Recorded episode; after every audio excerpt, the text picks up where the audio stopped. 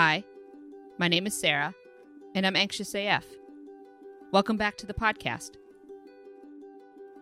We're going to start off this episode with a story I wrote a few months before COVID 19.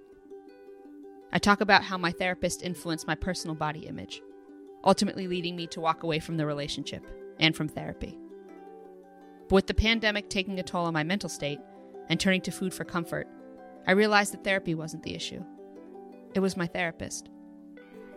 I'm now seeing a new therapist, and I've joined an emotional eating support group. And I was debating whether to share this story because of where I'm at now. But I determined that my eight years with that therapist is still more important to share, with the hopes that it can help someone doubting themselves and their own gut feelings. After the story, you'll hear my conversation with Sarah Stevens. She's a writer, public speaker, and creator of The Beautiful Project, a blog and podcast where women share stories about their journeys with their bodies. Sarah gave a TED talk where she explores her relationship with her own body and the urge to take up as little space as possible. Her talk was bold, honest, and relatable, and I had to talk to her about that experience. I do spoil some of it in this interview, so you might want to watch it before listening to this. It's called Stripped The Art of Being Seen. We also discuss diet culture, our relationships to fitness, and being offered speed by a doctor. We recorded this interview in March of 2020, right at the beginning of the lockdown. I hope you enjoy this episode.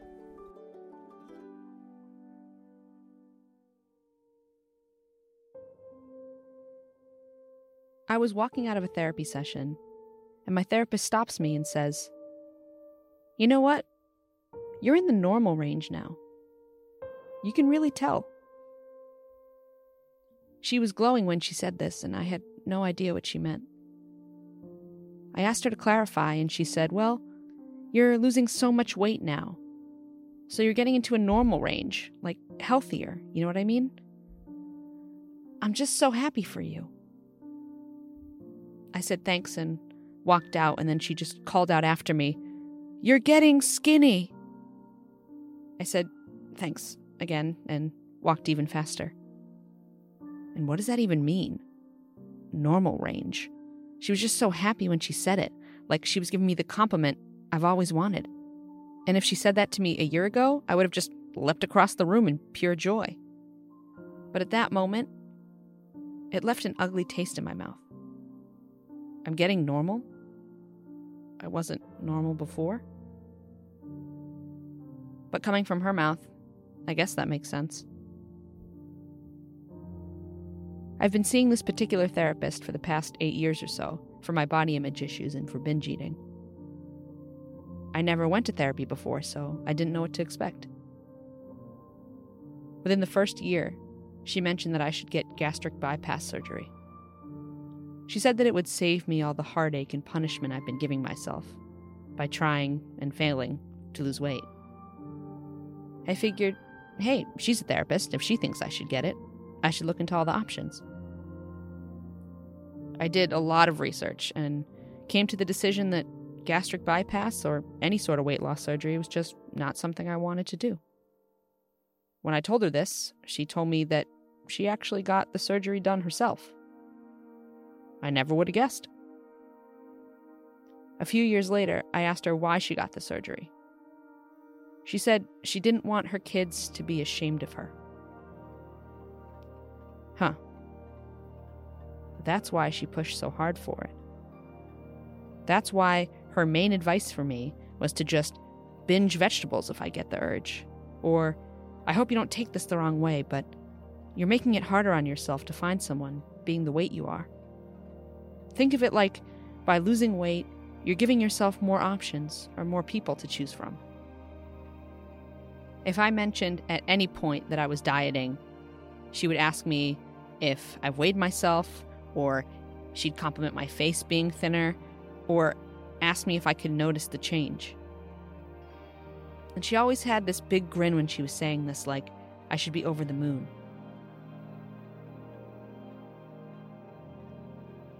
She projected her shame of her own body onto me. She made me feel like my life wouldn't improve until I lost weight and that it would fix everything.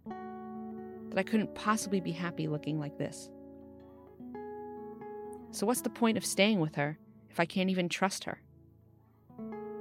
My body is acceptable. You know what? More than acceptable. It's fucking beautiful.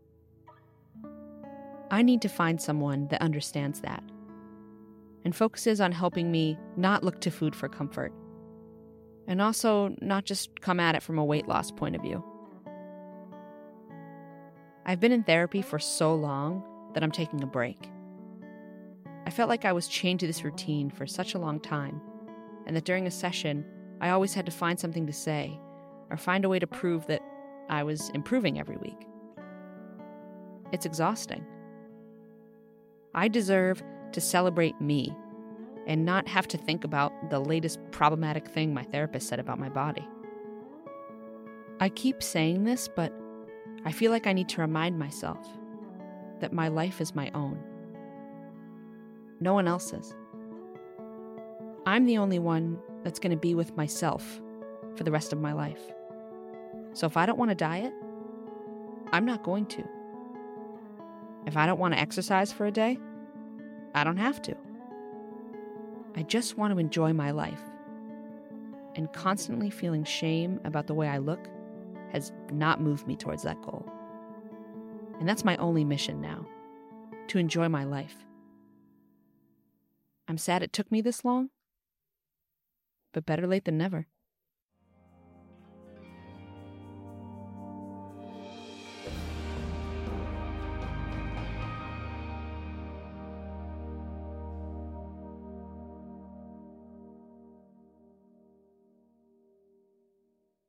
So, I just wanted to yeah check in there. Um, so I appreciate that. Of course, yeah. I hope uh, the rest of the family's doing okay in this craziness head above water, head above water. That's it. That's all I can do.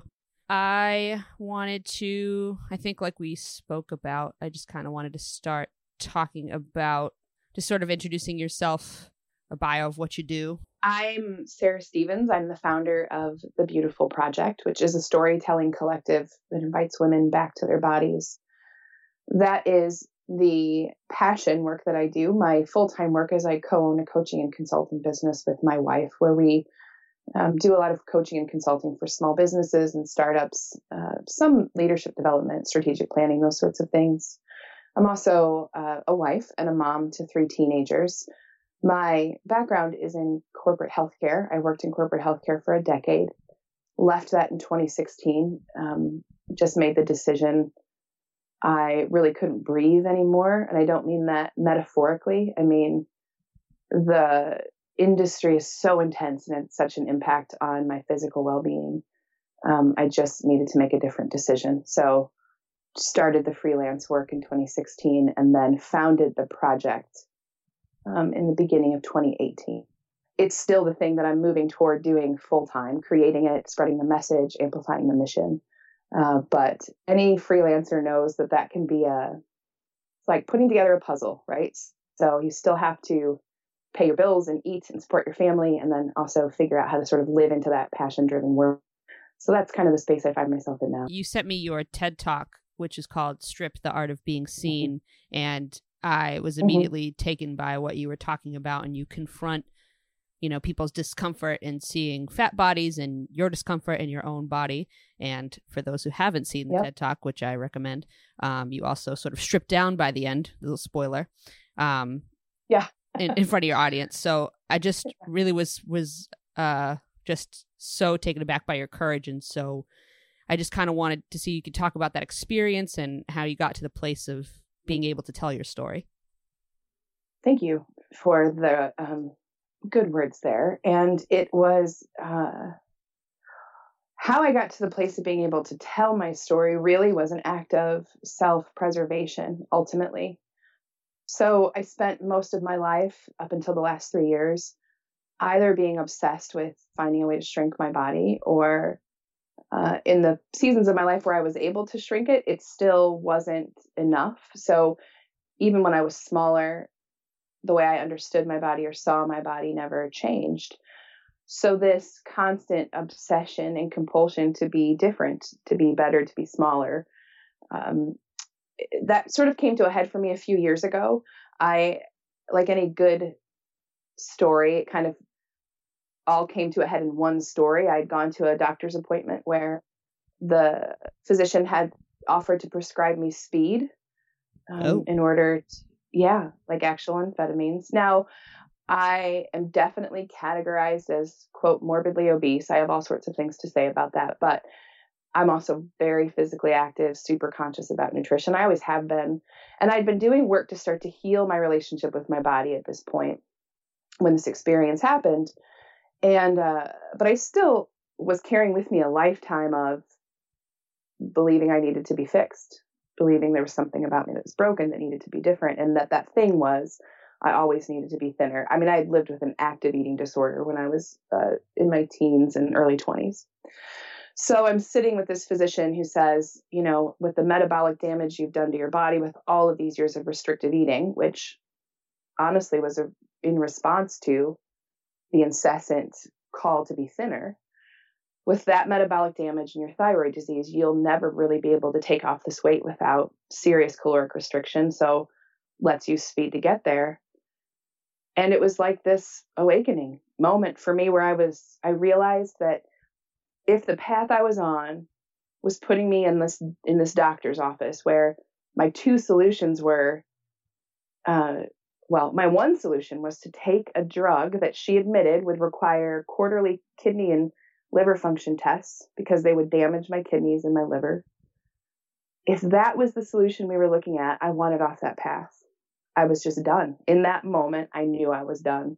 So just because I was done didn't mean I knew what to do next, right? So I have 37 years at that point of training in one direction, which is always be obsessed with dieting, with being smaller, with with um, compensatory exercise to make up for what you ate, just the whole obsession that is diet culture.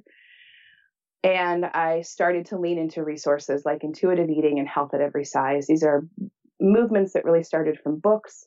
There are tons of resources online. So I was doing that work to heal my sort of the intellectual component, like how do I behave differently in the world, but it didn't change the way that I related to my body emotionally or or even just relationally. So um, I started to do that work of learning how to tell a different story, but it had to start with me in the mirror with myself. And so I talk about that in the TED Talk, what steps I took really to desensitize myself to my own image uh, and I think that that's critical. I think so many women, I watch women do it all the time. We're constantly looking at ourselves, but we glance and then we look away, right? We look away quickly because there's judgment. And I learned how to stay with my own image long enough to know what I look like and to lay hands on the places in my body that I've hated my entire life and just start to learn how to treat myself like somebody I actually loved. But that was long work and I came to the place where I realized how freeing it was, and I wanted to share that story, which brought me to the TED Talk. Now, you've dropped the spoiler alert of the fact that I take off my dress at the end of it, um, which was in its own way another experience of healing. It was this moment of, I talk about it, the line I have in the TED Talk is, I've chosen to take my power back. I used to be afraid of what you would see when you looked at me, but I've taken the power back by choosing to let you see all of me because that was what the fear was all of these years all of the covering up and shrinking and all of those things it was just fear about what people would think when they saw me. And if i choose to let you see me um, then there's no surprise in that. And so yeah the, the talk was intense. The preparation for it was intense. The day of was uh, i don't really have words for facing myself that way really. Um, but I can also tell you that the freedom I have on the other side of that fear is unlike anything I've ever known. I I I feel sincerely freed from the obsession about what people will think when they see my fat body. And I use fat as a descriptor. It's a descriptor of tissue. It has literally nothing to do with anything else. Um, so I got a ton of freedom from it, but it was it was a process that required some desperate and intense healing, but I really did it to for myself to heal myself. So when you went up there, you, what were people's reactions to you? Do like you know, stripping mm. down and and as you were talking about that pain you were experiencing what was the reaction in the room so i was the last talk before intermission and they did that they had set that up intentionally um, because they wanted the organizers were like we want people to have space to talk about this when it's done which i was like okay so it is it, it is making the impact i want it to make right so um, the reaction in the room so i the end of the talk, I all I have on is a bra and underwear, and it's a TED talk, so it's me in front of an audience. And I stood there for a second, and it was silence. It felt like seconds of silence. It, to me, it felt like 15 seconds of silence. And I also, right before the talk, realized I hadn't come up with a plan to get my clothes off the stage. Hmm. Um, because while I may have taken my dress off on stage, I still had limits. And I was like, I do not want to bend over and pick up this dress, right? So uh, at the last second, we had put together this plan about who was going to scoop up my clothes. But I stood there for a second, waiting for any reaction at all. And all I had was silence. And so I just kind of started to walk off to the side. And it was, um, it, it was a pretty instant standing ovation as I started to take leave of the stage. And as I, I had to walk out of the auditorium, I had women in the aisle. Like, I, there's one woman I'll never forget her. She's just sobbing, and she wants to hug me, and I have no clothes on, so that's a little strange. But um, the reaction was beautiful and supportive, and and so I had a guy stop me on the way out and say, "I know that was mostly about what it's like for a woman, but I want you to know that everything about what you just said about how we hide all of these things about ourselves that we don't want other people to know. I can completely relate to that. And the idea that being seen and just taking the power back and going, this is who I am. I'm done hiding. Uh, he stopped me and had just shared how profound that was for me. But there's one particular story I actually do really want to share. And it was there's a gentleman in the front row of the audience. So when you watch the TED Talk, you can see him. When I came out on stage, I open up by saying, When was the last time you laid eyes on a naked, fat body? And as soon as I use the word fat, I, you know, I'm I'm a pretty intuitive person. This guy's body language just shifted, and uh, in a very uncomfortable way. He was a very thin, very tall, very thin man, um, which for a woman in a fat body, being in front of a very tall, very thin man, it's a very easy. It's very easy for me to feel uncomfortable in that space because I've gotten judgment from tall, thin men most of my life. So I feel this guy shift uncomfortably. He's literally directly in the front row. And his discomfort continues to grow as the talk goes on. I flash some photos from the Adipositivity Project, which is an extraordinary photography project that everybody should check out. And it's it's women in large bodies and so I'm flashing those and he's still shifting uncomfortably. He gets so uncomfortable at some point that he laughs at something that's not funny. I mean, mm. audibly laughs.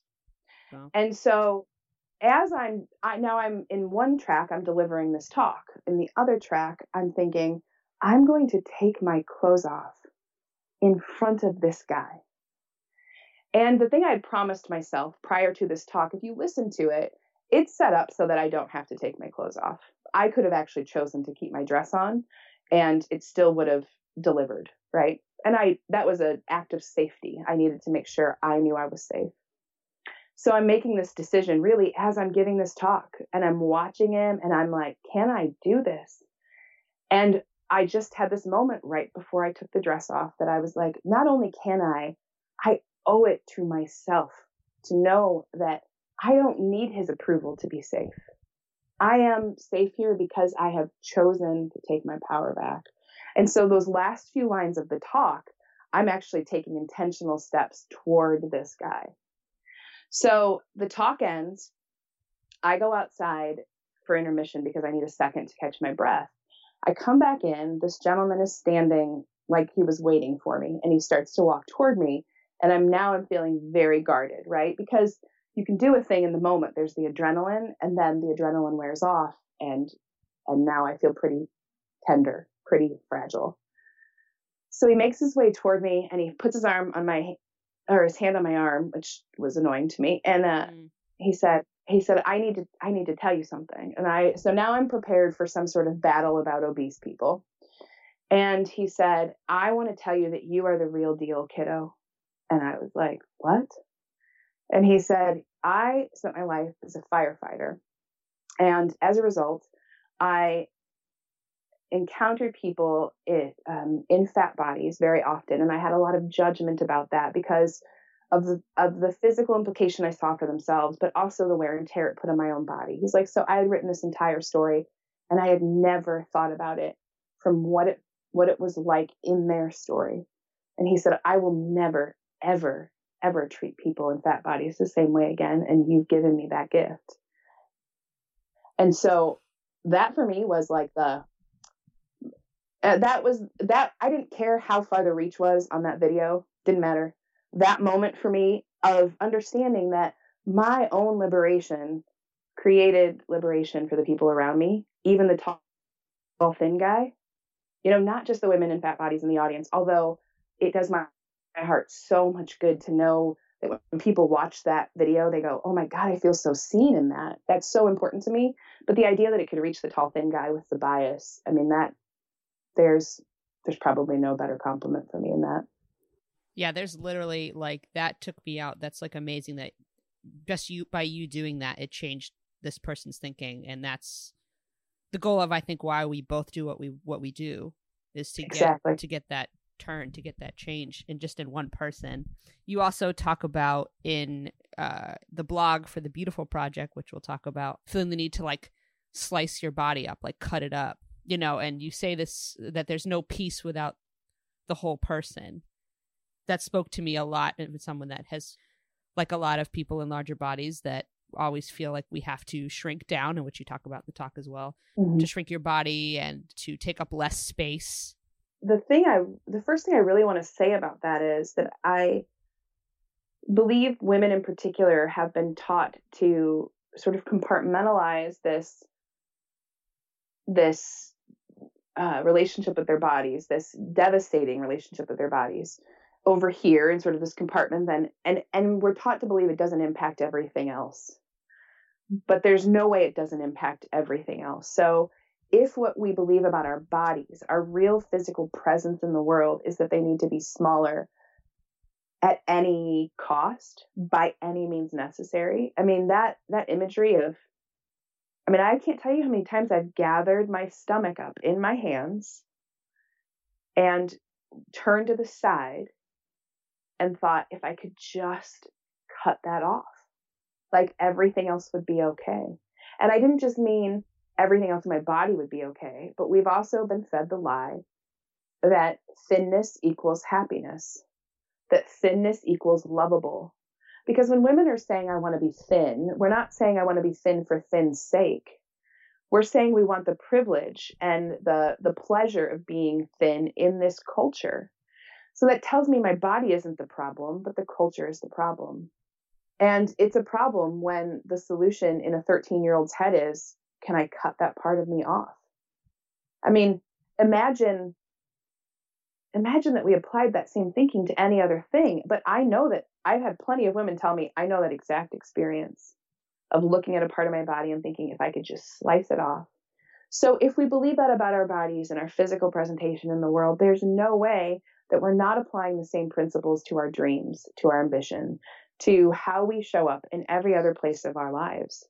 And and that to me is is the real the tragedy under the tragedy.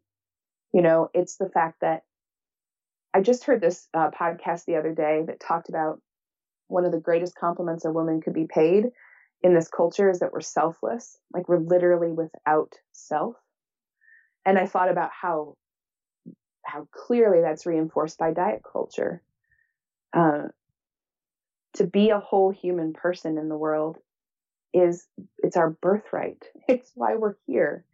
And so that includes this belly that has rolls that will never look the way culture tells me that it should look. Um, I cannot possibly, at this point in my life, figure out how to be true to myself and still believe that parts of me need to be cut off. That includes my belly, but it also includes the fact that I'm gay and the reality that I lost my home to foreclosure when I was 30. These are all parts of who I am as a human person in the world. And and none of it detracts from my worth as a human being. And it doesn't for you either. That's the reality. That's the message. It's not just me that this is true for.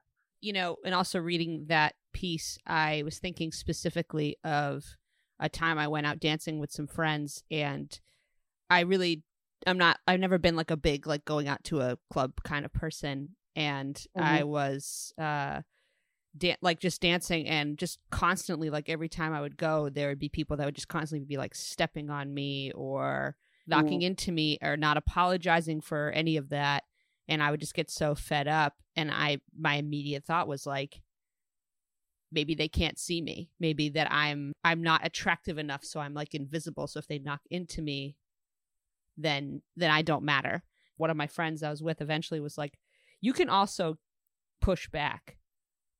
You're yes. also a person that can like you don't have to move to get out of this person's way. They can be in your way. They are in your way. Yes. And it was yes. just one of those things that i was like huh i'm a person. Is that crazy?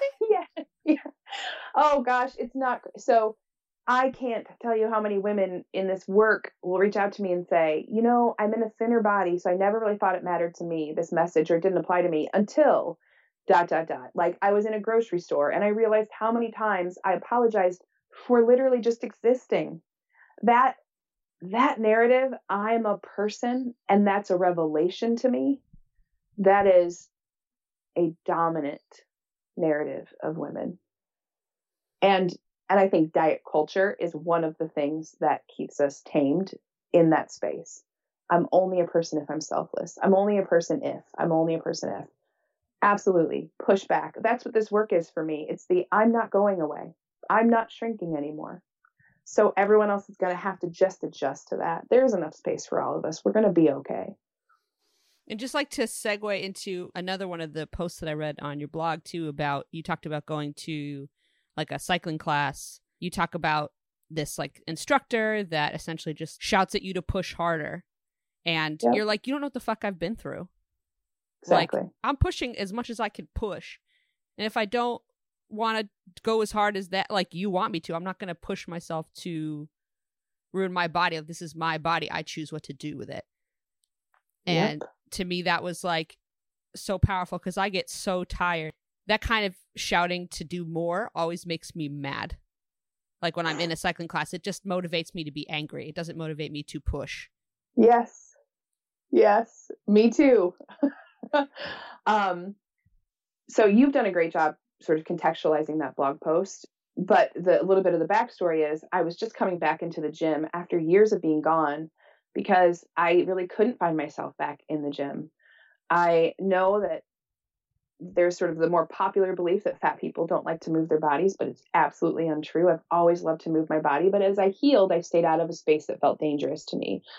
It's been a few years, so I started to make my way back in, and uh, you know, every corner there's another invitation for me to be obsessed with the scale, to push harder, to not hear my own body and its cues. But still, I was craving that high that I would get from intense cardio. So I find myself back in this um, cycling class because it is the most gentle on my joints, but also a really great physical experience for me, so long as I'm left alone in that. So I write this blog, drop it, and I get this message from the instructor. And she actually opens it with, so I referred to the instructor in this blog post as spandex because I actually didn't, I wasn't trying to call her out like most of my writing, it's a social commentary. I'm trying to talk about the whole experience of a lifetime, kind of in a person. So she writes me and she's like, "So, uh, hey, it's spandex, and um, I need you to understand basically that we, the instructors, are very caring, and we're really trying to make everybody happy. And there are lots of people who do want to be pushed that way." And so she and I end up in this dialogue. By the end of the dialogue, I had invited her to be on my podcast. I said, let's have this conversation like out loud. Let's do it for other people. Because ultimately, what she said was, I'm willing to be taught, I'm willing to know better and do better. And really, Sarah, she's a she is she's ultimately a, she's a product of the culture she's in. She's a product of the idea in fitness that our bodies can't be trusted to know what they need. Mm. And that's that's prevalent everywhere. That's prevalent with nutrition. We're always taught to look for an external guide about how to fuel ourselves, which is why I love intuitive eating so much. It it tells me that my body is wise and that the the only breakdown is in my relationship to it and my ability to hear its cues because I've been taught to look outside of me at points or calories or macros or carbs or whatever the newest trend is. I'm supposed to look there for the wisdom, and really the wisdom is inside of me. And that's also true now when I get on a bike. I I'm not interested in pushing harder than I know my body is capable of showing up. And I'm not I'm not today I that is where I take my power back, right? There's a place where I end and you begin and you don't get to come any further. And I mean that everywhere from what's on my plate um, to how I'm moving in a fitness class to how I take up space in a grocery store or in a club like you talked about dancing, you know. I'm I am pushing back. I am here and I am not going anywhere. Yeah, I just like it spoke to me so much because well, I started exercising really from like many as a point of weight loss and dieting and all that mm-hmm. culture. And yep. and then I got to it where, you know, I think you also mentioned it in your blog as well about the sort of diet punishment cycle that mm. I've talked to other folks about as well that I would, you know, if I eat something quote unquote unhealthy or whatever, then I would go back to the gym and be like, I have to go to the gym. And if I don't go to the gym, I would be like punishing myself with eating more food. And then yeah. it, just this constant cycle that I couldn't get out of. And once I started to sort of, you know, I learned more about health at every size and intuitive eating and the body positive movement and things like that. I think, or I get, to, I guess I got to a point sort of through this whole journey that I'm can, only going to do the things that I enjoy when it comes to exercise because I learned that I got I I liked how I felt like after cycling or after taking a dance class or whatever. And, yes. I felt sluggish physically if I didn't exercise for a while. So I was like, I'm just gonna do what I get the most. Like I'm not gonna do. I don't. Ha- I don't have fun doing push-ups.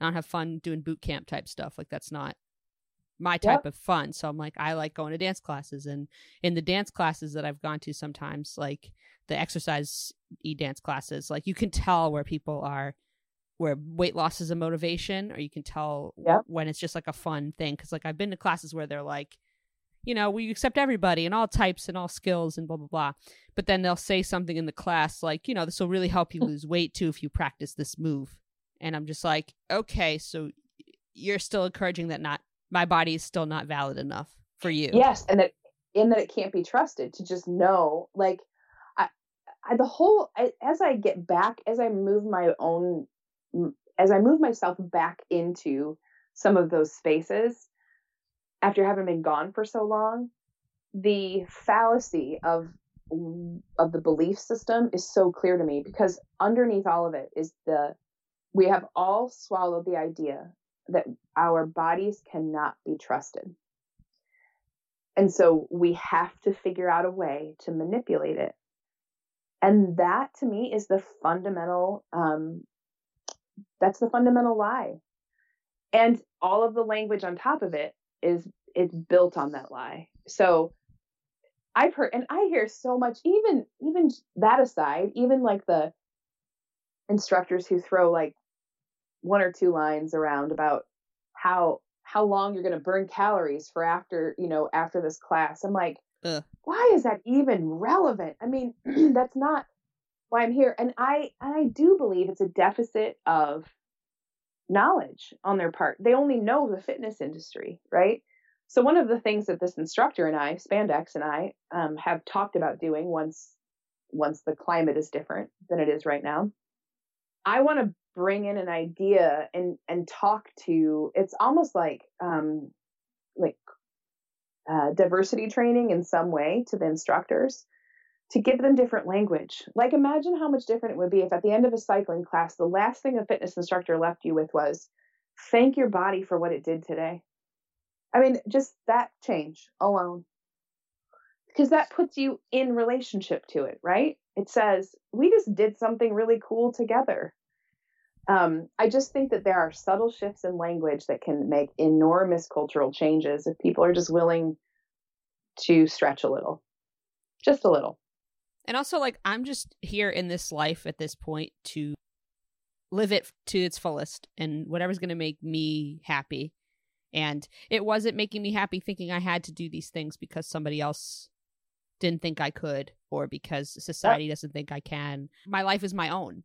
I was giving so much of a shit about what my fitness instructors and people around me, my family, were saying about me and my body and what I'm capable of. But I'm like, you're not in my body. This is this is mine. And if I mm-hmm. want to if I want to do these things, I'm going to do them. You can't tell yeah. me otherwise, you know what I mean? Like so it's just become that experience and interacting with more people and doing the show too. It's just like I did this show, I started this show because I was doing like storytelling open mics and I was getting mm. so nervous that I would just like have like just like super stage fright and just like I couldn't finish a story. I would just like say really stupid things and just didn't make any sense. And it was just like I I don't think I can do this. This isn't fun. And but I was like, but I enjoy telling stories. People always told me that I was good at telling stories. So I was like, once podcasts became more of a thing, I was like, I'm gonna do it. People were like, no one's gonna want to hear about someone else's anxiety because they want to you know hear something positive or they don't want to hear from somebody like you mm. or i was hearing all those things. So then but i was like you know what? Fuck it like mm-hmm. i'm gonna tell my story and people get something from it they do and if they don't they don't. I'm doing this for me. The response i've gotten from doing the show has been so rewarding and how people have related to the experiences i've had especially with binge eating and things of that nature diet culture you know and i think when people hear this uh, this episode too. I think it's just going to be more people that relate to that experience and that ha- that it's more universal than people think. You know what I mean? I completely know what you mean. I I had originally been really intentional as well. I mean, I I still find myself in the same position at times, trying to figure out like what's the right uh, recipe for the people around me, and and I get so off track so fast if I do that. For me, all of it again, what's on my plate, the way I love, the way I move, the way I work, it all comes back to if I am being true to me, then I am doing what I am here to do in the world. I have to come back to that sense of self and quit looking outside of me for go this way or that way or eat this or eat that, move this way. That all passes. It all changes. I mean, I'm 42, so let's just take diets alone. Um, I have lived through low fat, high carb days where that was the answer. I've also mm. lived through mul- multiple nutritional um, advances around eggs, right? Eggs were literally going to kill us in the 80s.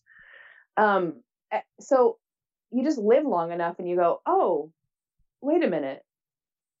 This is the same cycle. I mean, keto is not different from Atkins. This is not new. I'm not like, oh, there's, there's, there is, there is no magic there. The magic is here.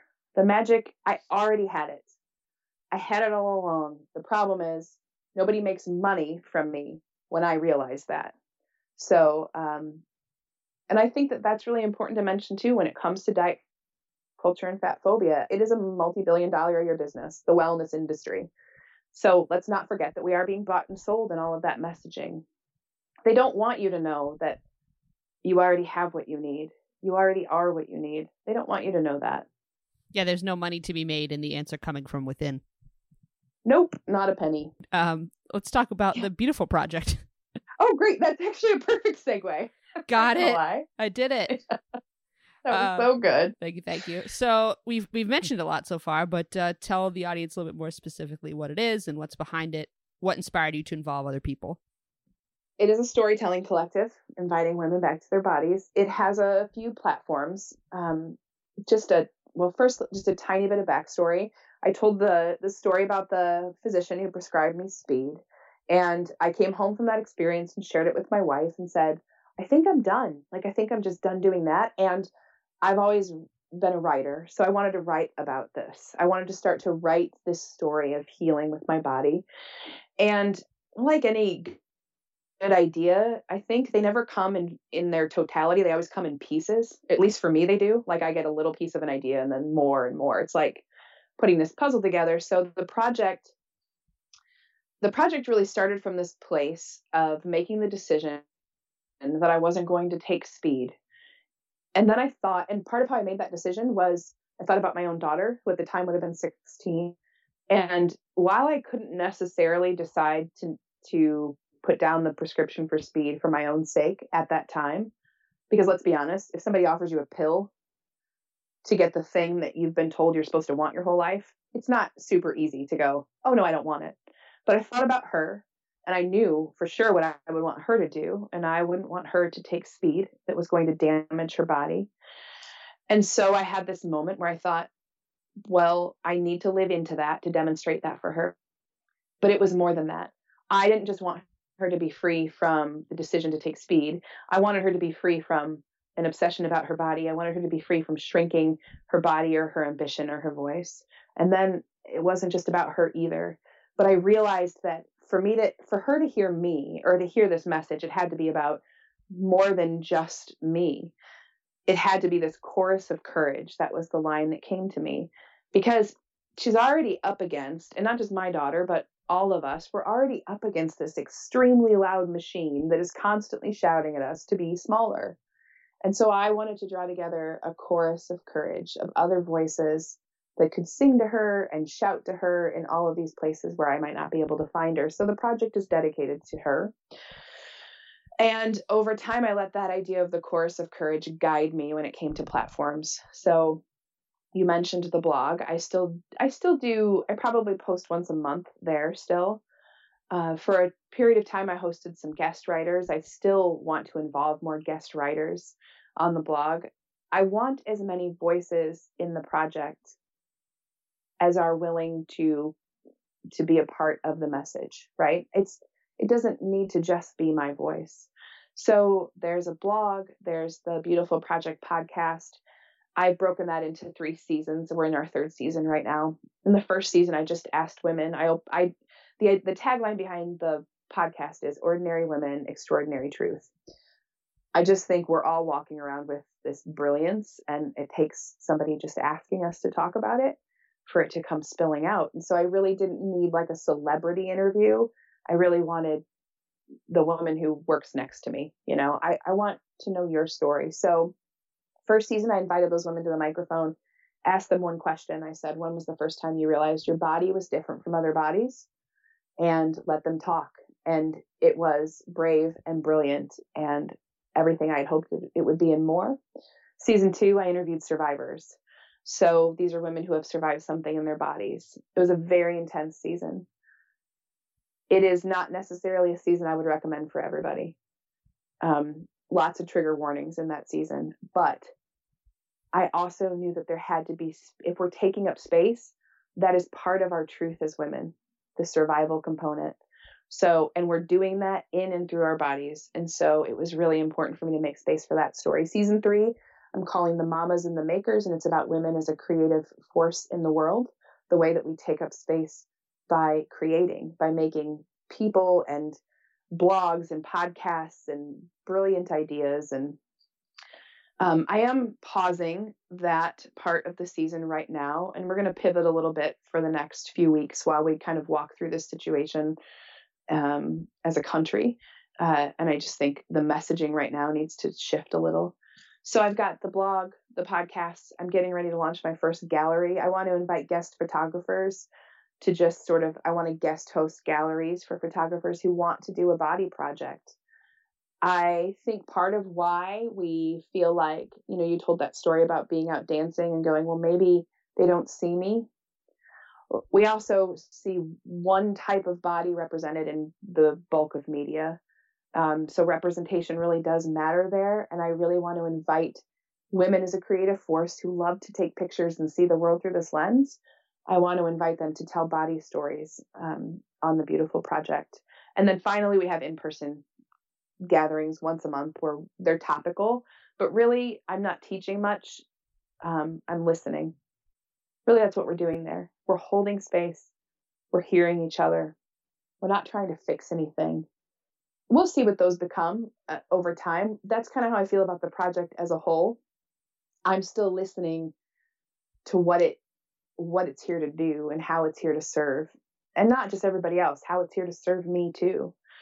Um, but like you, I have a great amount of affection for a good story. And I think that's how we heal. I do. I think that's how we heal. We heal when we we heal when we're heard. And I want to invite women to be heard that way. What do you want our audience to take away from this conversation and how can they get involved in the project itself if they want to tell their story? You would need to connect to the project first, so it's all virtual. We're on Facebook, and I'm sure link you'll have links or something to that effect. So we're on Facebook and Instagram, uh, and also the website and the podcast. What I want, what I want people to take away is an invitation to be all of you in the world. I want people to walk away from this and go, maybe I don't have to shrink and hide. Maybe taking up space might look like something um, I've not seen before, but something I want to live into. And it's not necessarily always about bodies, but I'm going to tell you 90% of women, it's about, it starts with our bodies. And so ideally, I would love people to um, hear what we talked about today, go out and find more about health at every size and intuitive eating. I'd love for people to choose to start um, exposing themselves in social media to people of all body sizes, shapes, colors. I think that's critical. Um, and then I would love for people to engage with the project. And so, anyone who wants to tell their story, there are multiple places on the website for you to submit a story, and we can talk about the platform where it fits best.